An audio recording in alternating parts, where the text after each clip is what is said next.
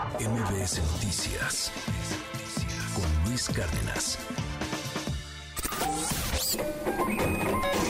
Economía y finanzas con Pedro Tello Villagrán.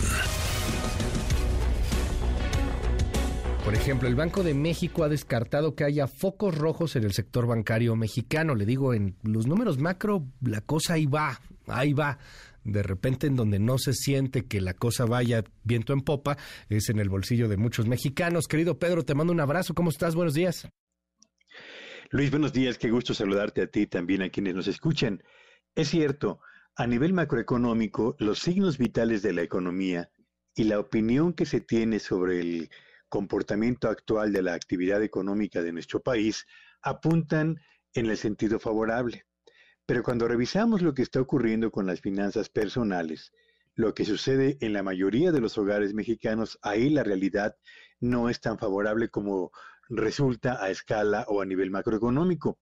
Y mientras los alimentos y las bebidas, que forman parte del núcleo más importante de bienes y servicios que se adquieren y se consumen en los hogares de nuestro país, sigan teniendo aumentos en sus precios de dos dígitos, incluso hasta eh, seis puntos porcentuales por arriba de la inflación general, difícilmente ese buen panorama macroeconómico se va a reflejar en la actividad económica microeconómica o en la economía familiar. Pero si hacemos la revisión de uno de los eh, ángulos relevantes de la economía mexicana, que es el estado del sector financiero, y tomamos como punto de referencia el reporte de estabilidad financiera que ha presentado el Banco de México hace apenas final, a, eh, finales de la eh, semana pasada, nos encontramos con un, una noticia que me parece que es bastante, bastante buena, Luis eh, Auditorio. Un país necesita estabilidad financiera como finanzas públicas estables, como estabilidad macroeconómica para poder aspirar al crecimiento estable y sostenido.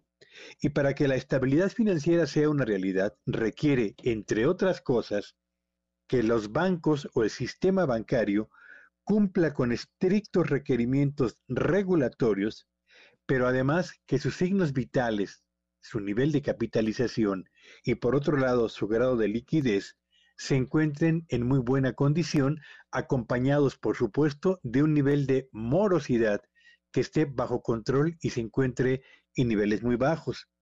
Lo más relevante del reporte que ha presentado el Banco de México hace unos días apunta en, en el siguiente sentido. Primero, México tiene una sólida posición en su banca múltiple en la medida en la que ha logrado demostrar resistencia en el primer semestre de este 2023 frente a un panorama internacional complejo, volátil y además con problemas en la banca regional en Estados Unidos, pero también en Europa y en este último caso, no a escala regional, sino a nivel de bancos muy importantes.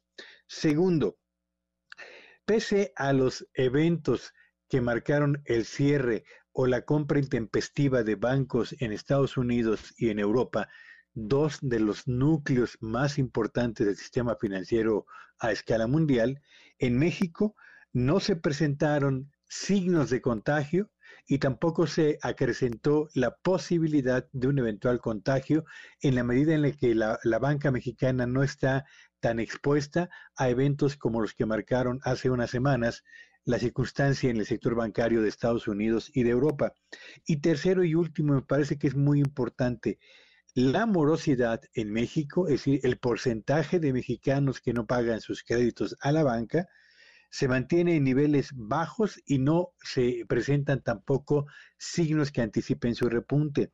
¿De qué porcentaje estamos hablando? Bueno, es de acuerdo con la información más reciente, solo el 2% de los créditos otorgados por la banca de nuestro país eh, ha sido o está en el expediente de créditos eh, incobrables o que no se han pagado. El resto, el 98% de los créditos otorgados, se han venido pagando puntualmente, lo que genera a los bancos tranquilidad para su funcionamiento, al sector financiero de nuestro país solidez y al Banco de México la tranquilidad de señalarnos que al menos en el primer semestre de este 2023 tenemos un sector financiero sólido, resiliente y al mismo tiempo con capacidad para cumplir las funciones que le corresponden en lo que a captación de del ahorro se refiere y orientación de esos recursos a la inversión de empresas, pero también al crédito de personas y de familias, Luis. Gracias, querido Pedro. Bueno, pues vamos a seguirle dando cobertura a estos asuntos. Te mando un abrazo y te seguimos en tu red. Síganme en Twitter en arroba Petello y que, y que tengan un espléndido inicio de semana. MBS Noticias con Luis Cárdenas.